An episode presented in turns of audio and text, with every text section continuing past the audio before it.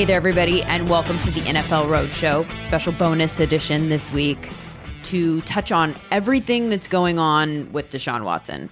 And I'm not talking about the football implications, the courtship that is currently happening, the fallout from that in Cleveland in terms of Baker Mayfield, the implications that his presence will inevitably have on his new team's chances to win games. And at this very second, I don't actually know what that new team is. You might by the time you're listening to this. I'm talking about the pit in my stomach that comes up every time he is breathlessly talked about in a football report. I logged onto the athletic website on Tuesday night to get caught up on any NFL news that I might have missed in free agency while I was at my son's baseball game. And the main story and two of the four other highlighted stories were about Deshaun Watson, about the Browns pursuing him, about the NFC South teams fighting for him, about what's next in his legal battle. And I felt this wave of something wash over me. Something I have been trying for the last week to find words for, and frankly, I'm still coming up short. It's something like overwhelm. Like I said, there's a pit in my stomach. There is a sense that something's off, and I don't quite know how to articulate it how to walk the line of his right as an American to the presumption of innocence.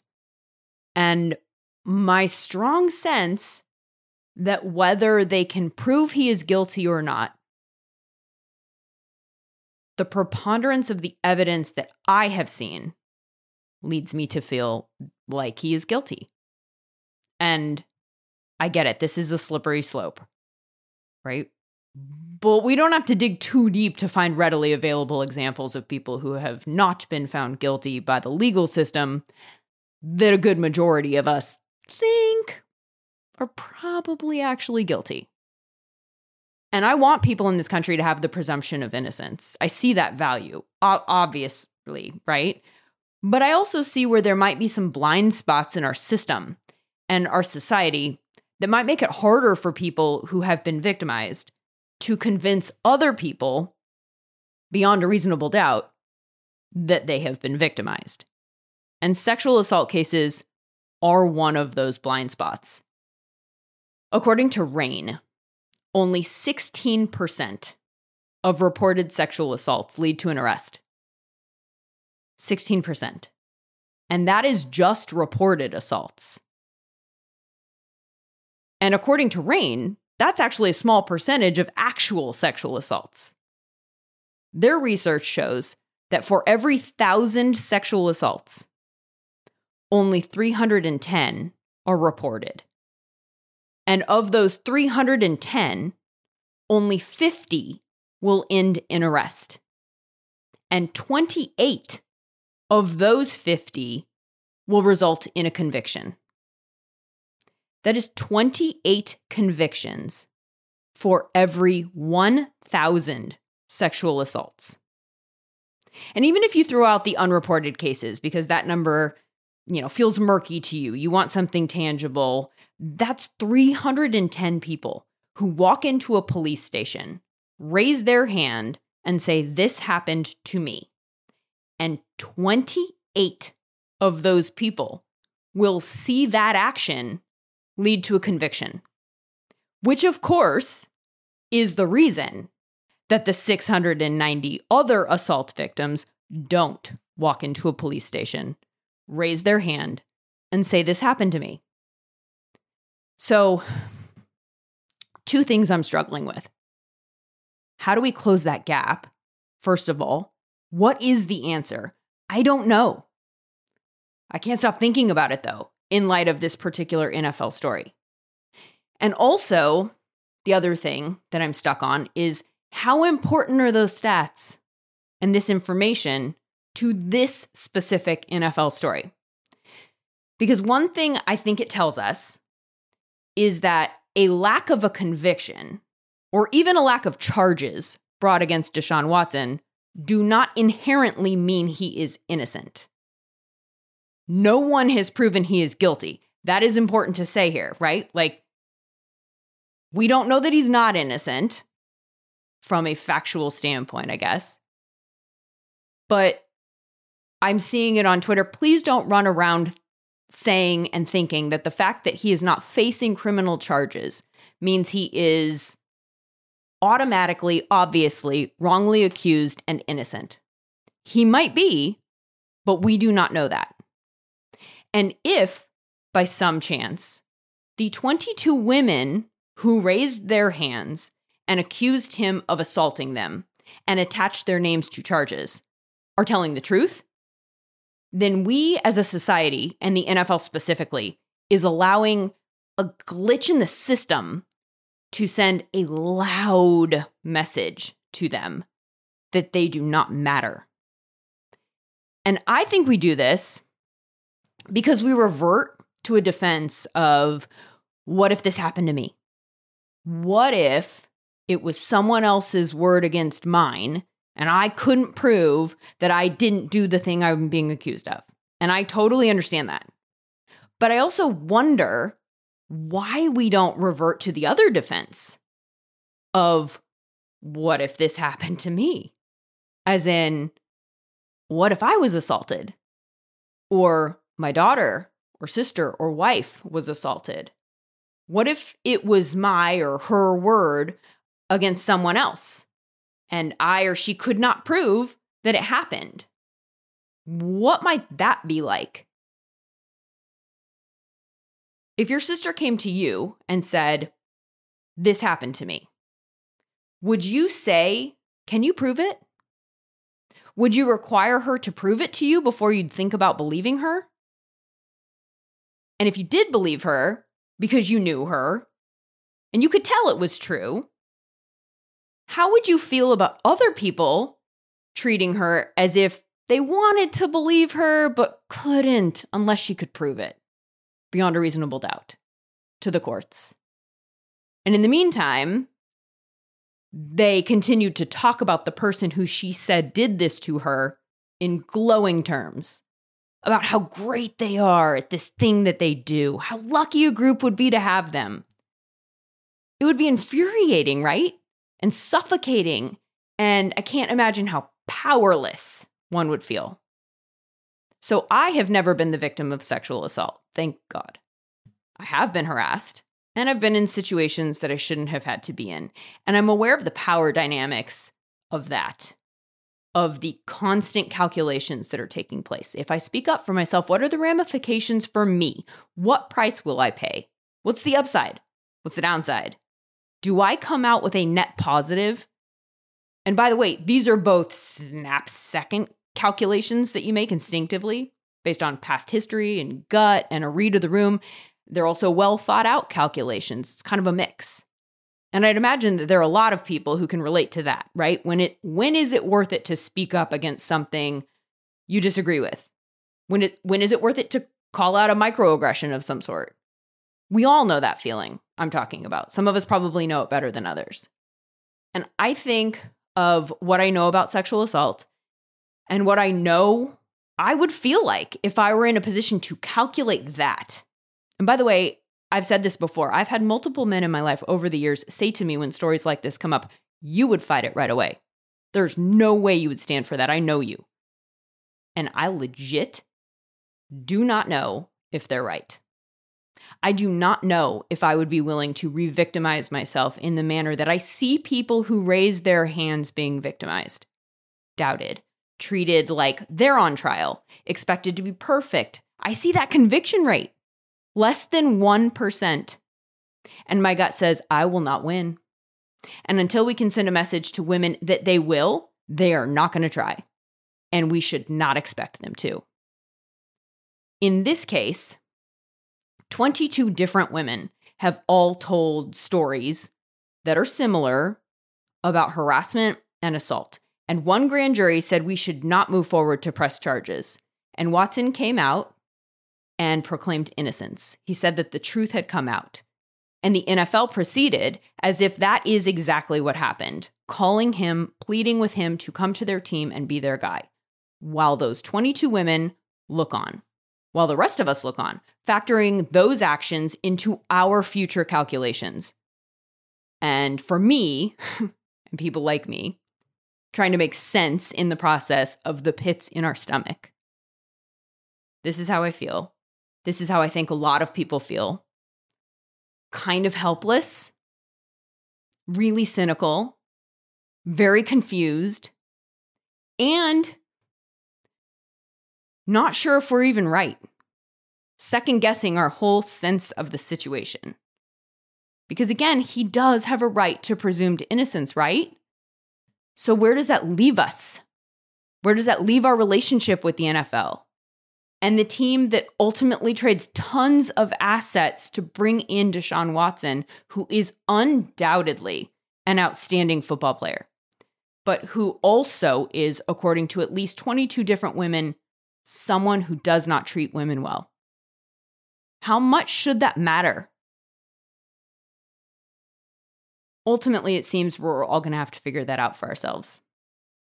And in order to do that, I think it's very important that we have the facts. And I'm not sure that there is anyone out there who understands the known facts of this particular case better than Jenny Vrentas, who has covered the case for Sports Illustrated and her employer, the New York Times, and joins us now to get us up to speed. Let's break the huddle. Hurry up, let's go! Two on two on two. Ready? Ready. Jenny, I want to establish first what we know to be true. Um, and I guess the easiest place to start there is with the accusations. How many of them are there? Yeah. So right now there are 24 allegations against Deshaun Watson that have been filed in the civil or criminal court system.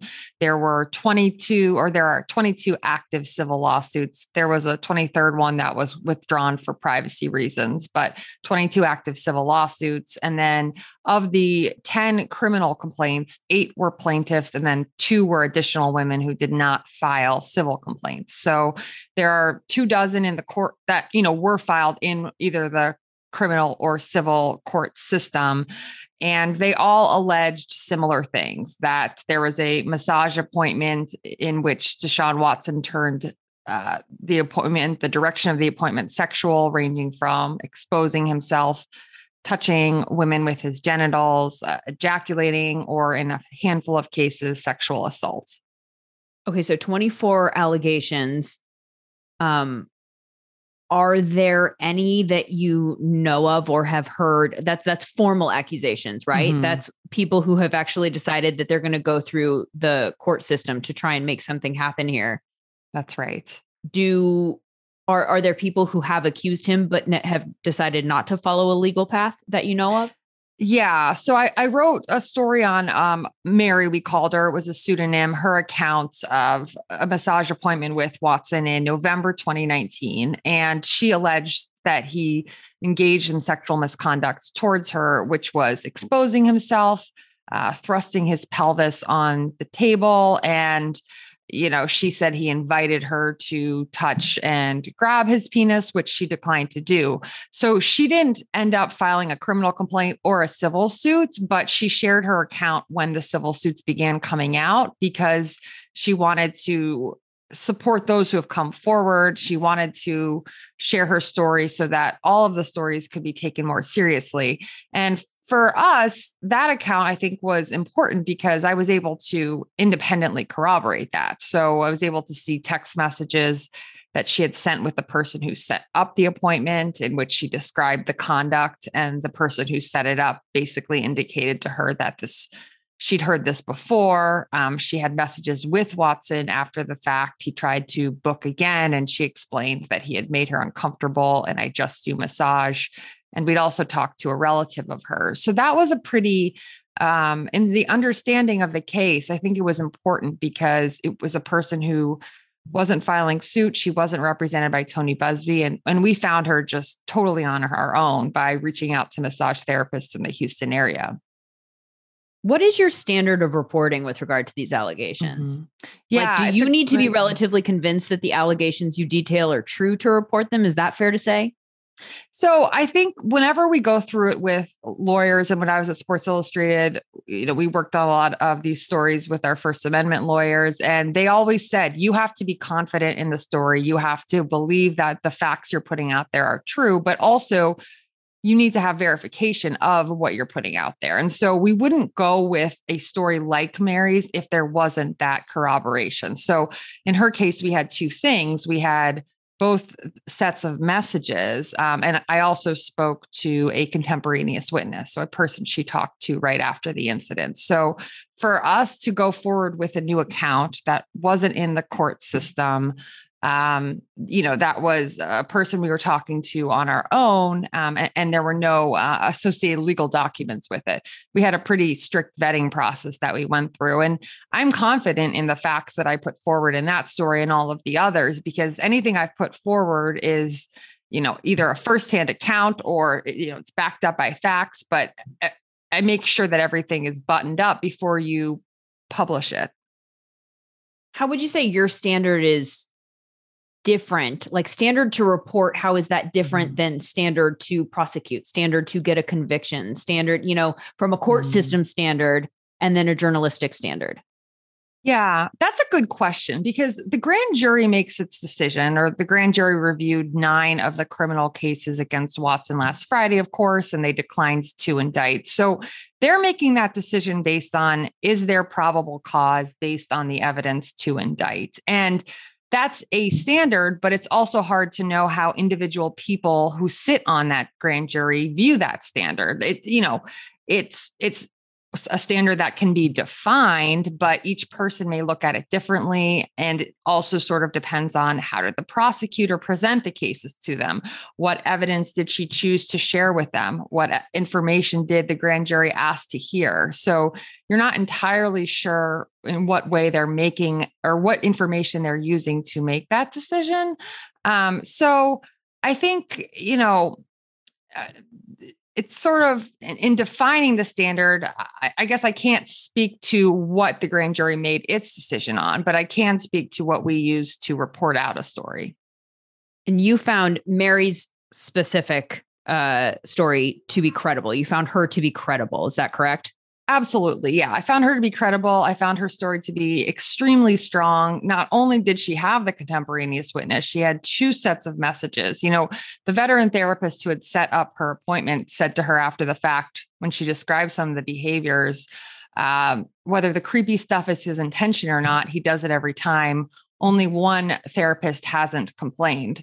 Uh, and then I actually also spoke to the therapist who set up the appointment, and she confirms that Mary did indeed described these behaviors to her after the appointment. And the veteran therapist then said she talked to Watson about these behaviors, although she wouldn't disclose to me how that conversation went. So I found that her account was very strong, um, which in, actually is somewhat unusual in cases of sexual misconduct. There often isn't evidence, right? There often aren't text messages. I mean, we always look for photo or video evidence, you know, in all kinds of allegations, right? If there's photo video evidence, you know, security cameras or whatever, but that's generally not the case, right? That that often doesn't happen with sexual violence. Many times these are private settings for massage rooms in particular, you know, you're not allowed as a massage therapist to film inside the massage room for patient or excuse me, client privacy reasons. So um you know, I think when you talk about evidence, I, I do think a person's firsthand account is evidence, but I also think some of these do have a you know messages or outcry witnesses that they spoke to at the time that can buttress those accounts.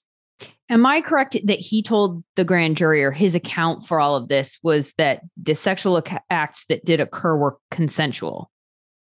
So that's the defense that his attorneys have put forth publicly. Uh, he wasn't, you know, the, the, grand jury proceedings he wasn't at, so he was getting deposed in the okay. civil uh, civil cases at the same time. Although in the civil cases he was deposed for on Friday, he uh, exercised his Fifth Amendment right because the criminal court uh, or the grand jury proceedings in Harris County were were ongoing. Um, from this point forward, he plans to not invoke the fifth and in depositions Tuesday, in fact, did not invoke the fifth. But so the grand jury hears basically a, the, what the prosecutor presents to them. It, it's not the def- defense's side of the story, right? Um, but yes, uh, his attorney, Rusty Hardin, has said publicly that if any acts occurred during massages that they were consensual that um, they've said in court filings additionally that you know either implicitly or explicitly the therapist consented. One point i'll make about consent too is that you know, in a situation like this where it's a prominent client and a therapist one on one in a room, experts say it's very difficult to consent in a kind of situation where there's that kind of power imbalance. It's somewhat similar to, you know, a boss employee type situation where, you know, one person is responsible for your pay and can impact your future livelihood or your career, your ability to make money. And so I think that power imbalance too is important to this conversation.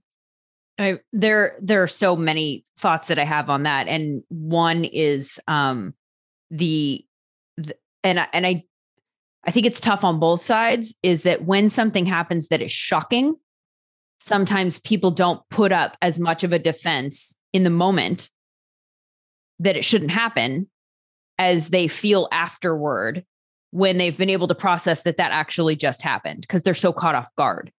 And I think that that becomes very tricky in these types of situations too, because maybe in the case of rape that's so extreme that one would think, right or wrong, well, at some point you kind of have to say no. If something's happening that you're like, this is generally largely very inappropriate and it's making me feel very uncomfortable and I'm feeling harassed or I'm feeling like uh, infringed upon in some way and made to feel uncomfortable maybe purposefully like that's that's a weirder line to navigate until you've been able to process it afterward. That also makes it i could see from a deshaun watson standpoint or the defense's standpoint or really anyone that's in that situation saying well then if it's not communicated to me that you don't want that or that it's inappropriate, then how am I supposed to know where that line is? And that feels like a very tricky part of all of this because I think we know that that is true with sexual harassment and assault cases. Um, and just in general, putting people in uncomfortable positions, that's a natural reaction to just be like, what's happening? And I'm I'm going to my natural defense is to make you feel okay with this very awkward moment that you've put me in as opposed to just coming like full force like no absolutely not you know? I don't know that that's human nature. And so there's a weird element of that here that i think on the back end sometimes people look at it and they go well you didn't put up that much of a fight you know yeah, I think it's a really good point. You know, you hear a lot of times about fight or flight reactions. I think in cases of sexual violence, freeze is a common response as well. And actually, one of the women uh, I spoke to, Lauren Baxley, she filed one of the civil suits and she was the first person actually to file a police report. She had that freeze reaction in the moment. She just didn't kind of know what to do. And after the fact, she said she sort of beat herself up about that. Like, why didn't I run out of the room? Why didn't I stop the appointment immediately? But there are ways in which, even if you don't do those kinds of things, you can communicate you don't like behaviors. For instance, in her case, she kept trying to cover him up with the towel again when he would take the towel off and then touch her hand with his penis, right? So by covering the person up or backing away from the table or you know sometimes a therapist might move to a different part of the body to try to just like redirect the appointment. All of those things can indicate discomfort um, with the session. And I think you also hit on a really interesting point too, which is that I think in discussing these cases, people are looking for this one egregious example. Like, what is one tell me the worst thing that he was alleged to do. And I think it's important to kind of look at all of them together because maybe you take one specific case and you say, well, that doesn't sound that bad. But if you consider that there are two dozen women making very similar counts, taken all together, it appears to be a pattern of behavior a pattern of behavior that escalated over time, you know, from Mary, who he didn't actually touch with his genitals, to some women alleging sexual assault or that he ejaculated on them. So more extreme behaviors. Um, and so I think that that the totality of the picture is also important to consider here.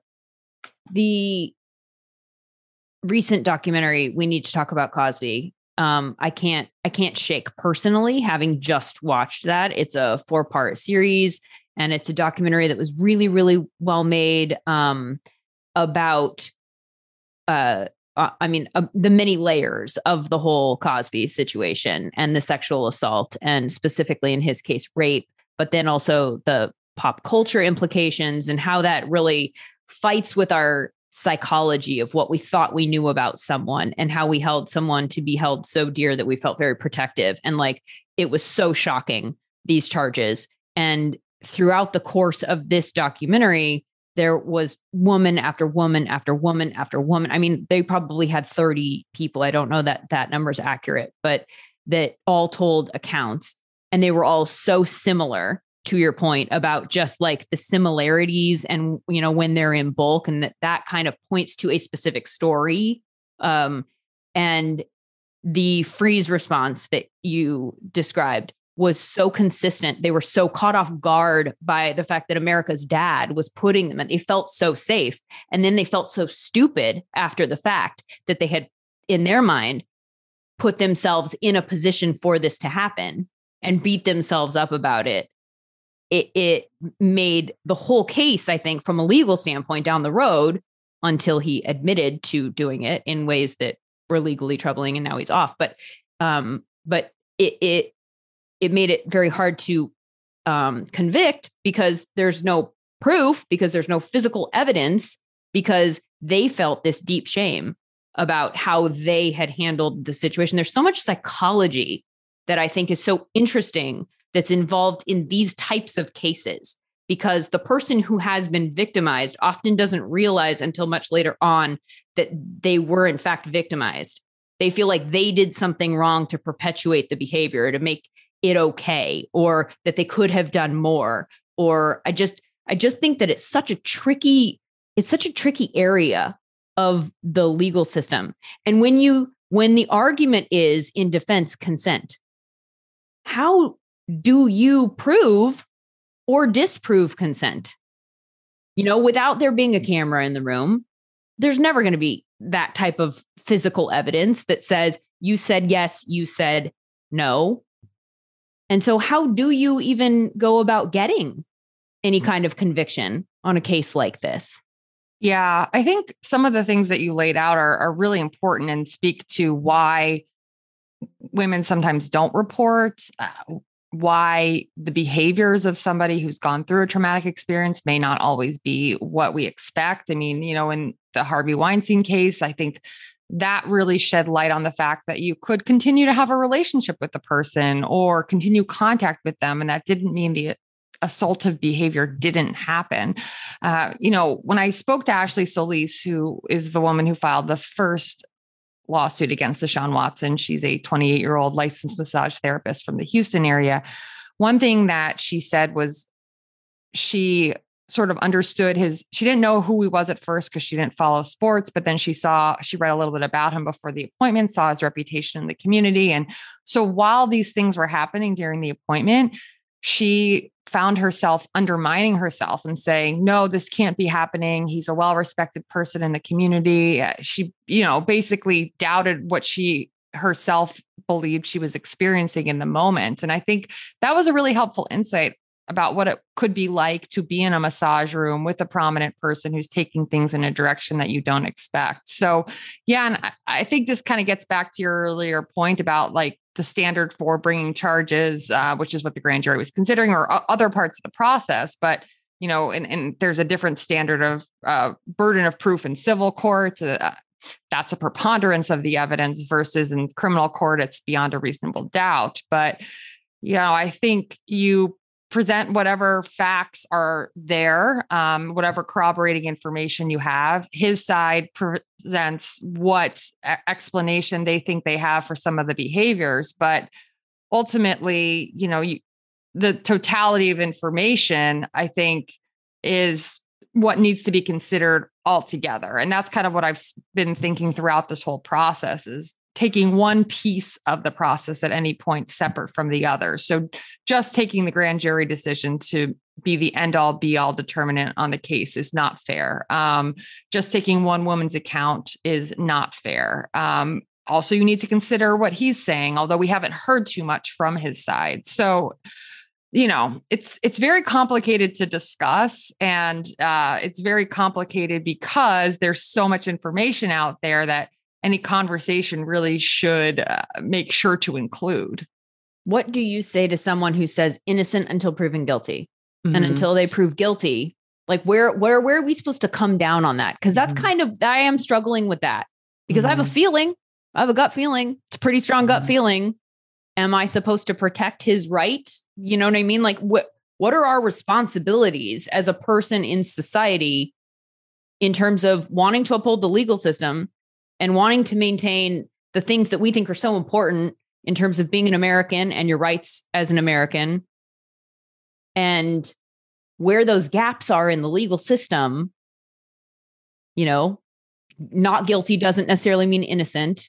It's also complicated Yeah, it is complicated. And certainly, innocent until proven guilty is an important standard in our country. And no charges were brought against Watson. So, that is an important piece of the conversation. Just like I was saying before, right? Don't take anything out of context without including all the facts. That is certainly one of the facts. But, you know, I think it's also fair to say that you can look at the facts that are out there and the facts that are out there point to there having been some form of misconduct. Now, whether that rises to the level of criminal charges, the grand jury in Harris County, Texas did not believe that it did, but that doesn't mean you can't look overall at the facts that are there and say, I'm not comfortable with this behavior as an NFL team looking to trade for him, right? I mean, that's the NFL has a personal conduct policy. They have you know a different standard for what they expect uh, out of players and coaches and anyone who works Or- you know their so employees say.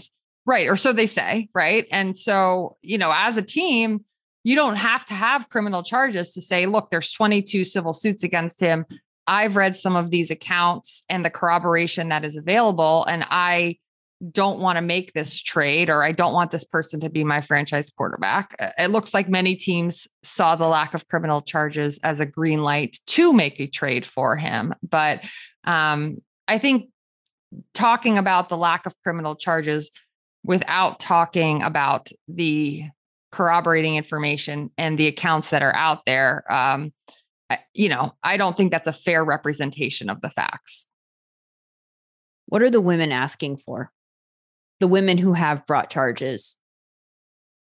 Are are there because in terms of the civil cases are they looking for money? Are they looking for something? I know that there are people who think that someone has something to gain by these allegations coming out. Have you found evidence that that could potentially be true?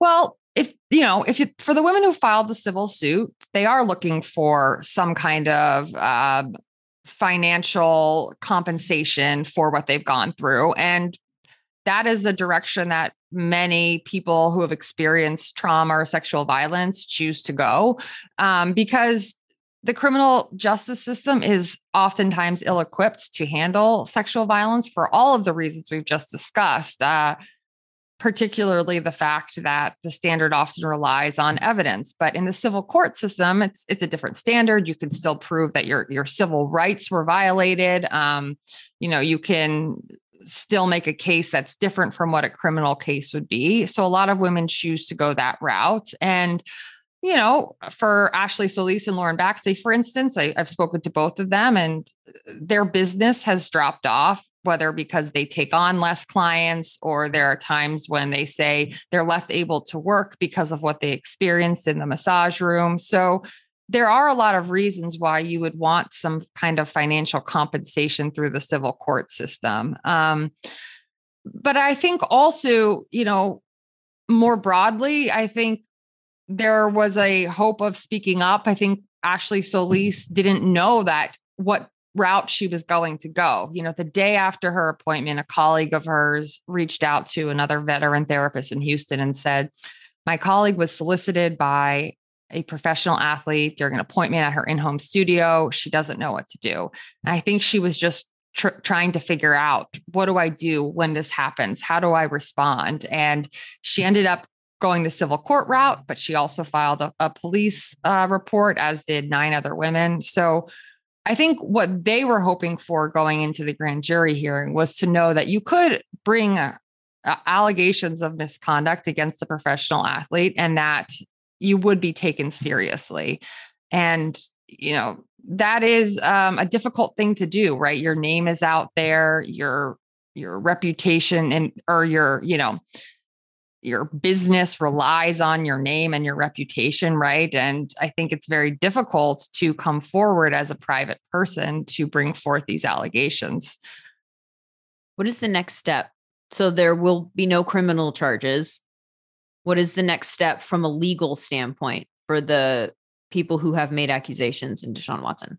Yeah. So the 22 civil suits are ongoing. There were two more depositions on Tuesday. There will be more later this month. So right now, Watson has been deposed for four of the 22 civil cases. So there's 18 more that he needs to be deposed in. Um, speaking to the plaintiff's attorney, Tony Buzbee, last night, um, he said that it's not his understanding that any of the women want to drop out. There haven't been renewed settlement conversations, although, of course, the cases could be settled at any time. But right now, from the plaintiff side, they're moving forward and they are planning to take these cases to trial. From Watson's side, you know, obviously not being charged with any criminal acts was a big win for him. Uh, that was a big hurdle to clear. Uh, you know, teams obviously saw that as a green light to mm-hmm. trade for him, which seems imminent at this point, and he could resume his football career. And at the same time, he'll also continue to have to defend himself in the civil cases. You have covered the NFL for a very long time. You have a lot of contacts in and around the NFL. You have covered this case more closely than another reporter that I can think of. Have any of the teams that are interested in acquiring Deshaun Watson reached out to you to get information? Good question, Lindsay. Um,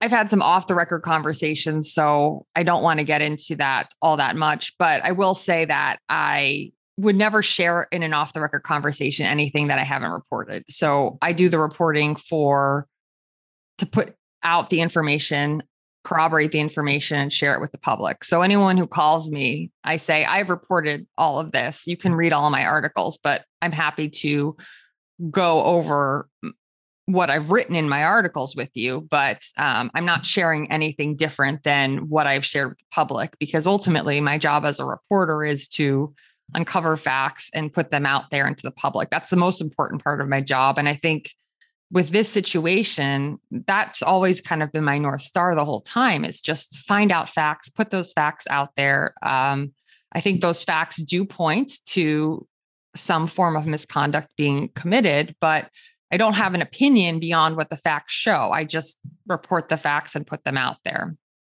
Do you think, separate from this reporting, as an NFL reporter, that the teams that are trying to trade for Deshaun Watson are grilling him to find out whether or not he did these things because my my gut tells me they're in a competition and that they from a recruiting standpoint might feel like they might lose that he might pick someone else if they feel in any way threatening which concerns me that they might not be trying to get to the bottom of things, which is why I asked you the question I asked you, not so much to find out any specific details, but I think it's interesting that the answer is not no. You know, that these teams, it sounds like some people have reached out to you to get information. Uh, I think that that's that that's interesting. That that indicates that they actually are interested in kind of trying to find out what they're dealing with here, as opposed to specifically trying not to find out what they're dealing with here, so that they have a more clear path to go get their quarterback. But I'm I I think I have I think I'm a little bit cynical that they are that they're asking him those hard questions right now.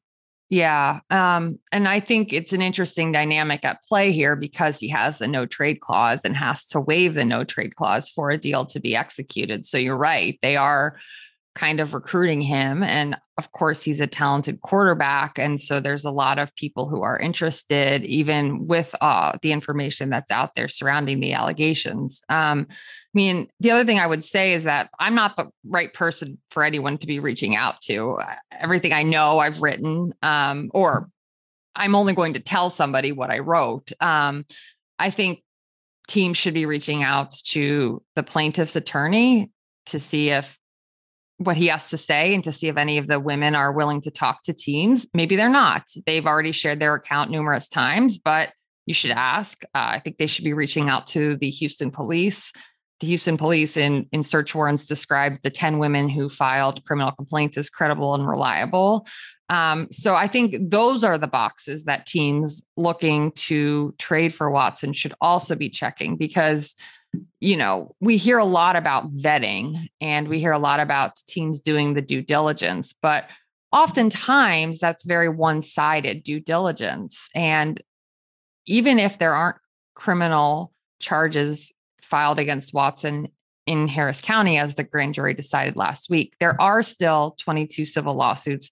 There are still behaviors being alleged that, um, you know, you might not be comfortable with, right? And so I think you should be finding out um, what is his explanation for these allegations that have been made against him. And, you know, if you're going to give him another chance to play in the NFL in light of all the information out there, what steps is he willing to take to earn that second chance? Thank you very much, Jenny. Thank you.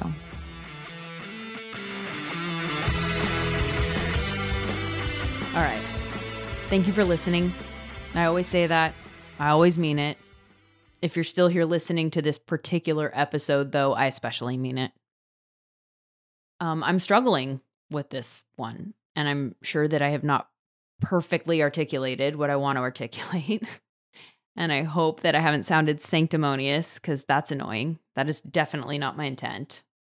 Um, I just feel like we need to talk about this stuff more that maybe that will help us figure out how to talk about it. And maybe it's not as hard for you. I get that one of the reasons it's hard for me is because I'm talking about broadcasting my thoughts and not just talking to a friend. And the responsibilities that go with that are a little bit more complicated. Um, but I'm also feeling more and more like it's really important that we talk more about this in a real way. I think that that's what my particular pit in the stomach is for.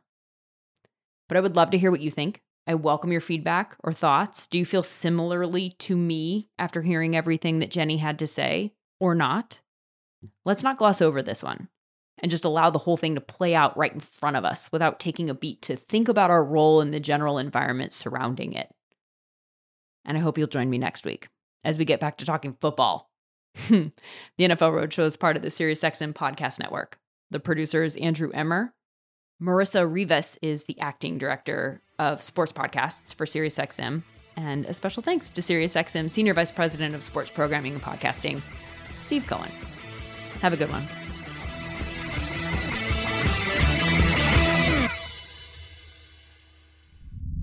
SiriusXM Podcasts.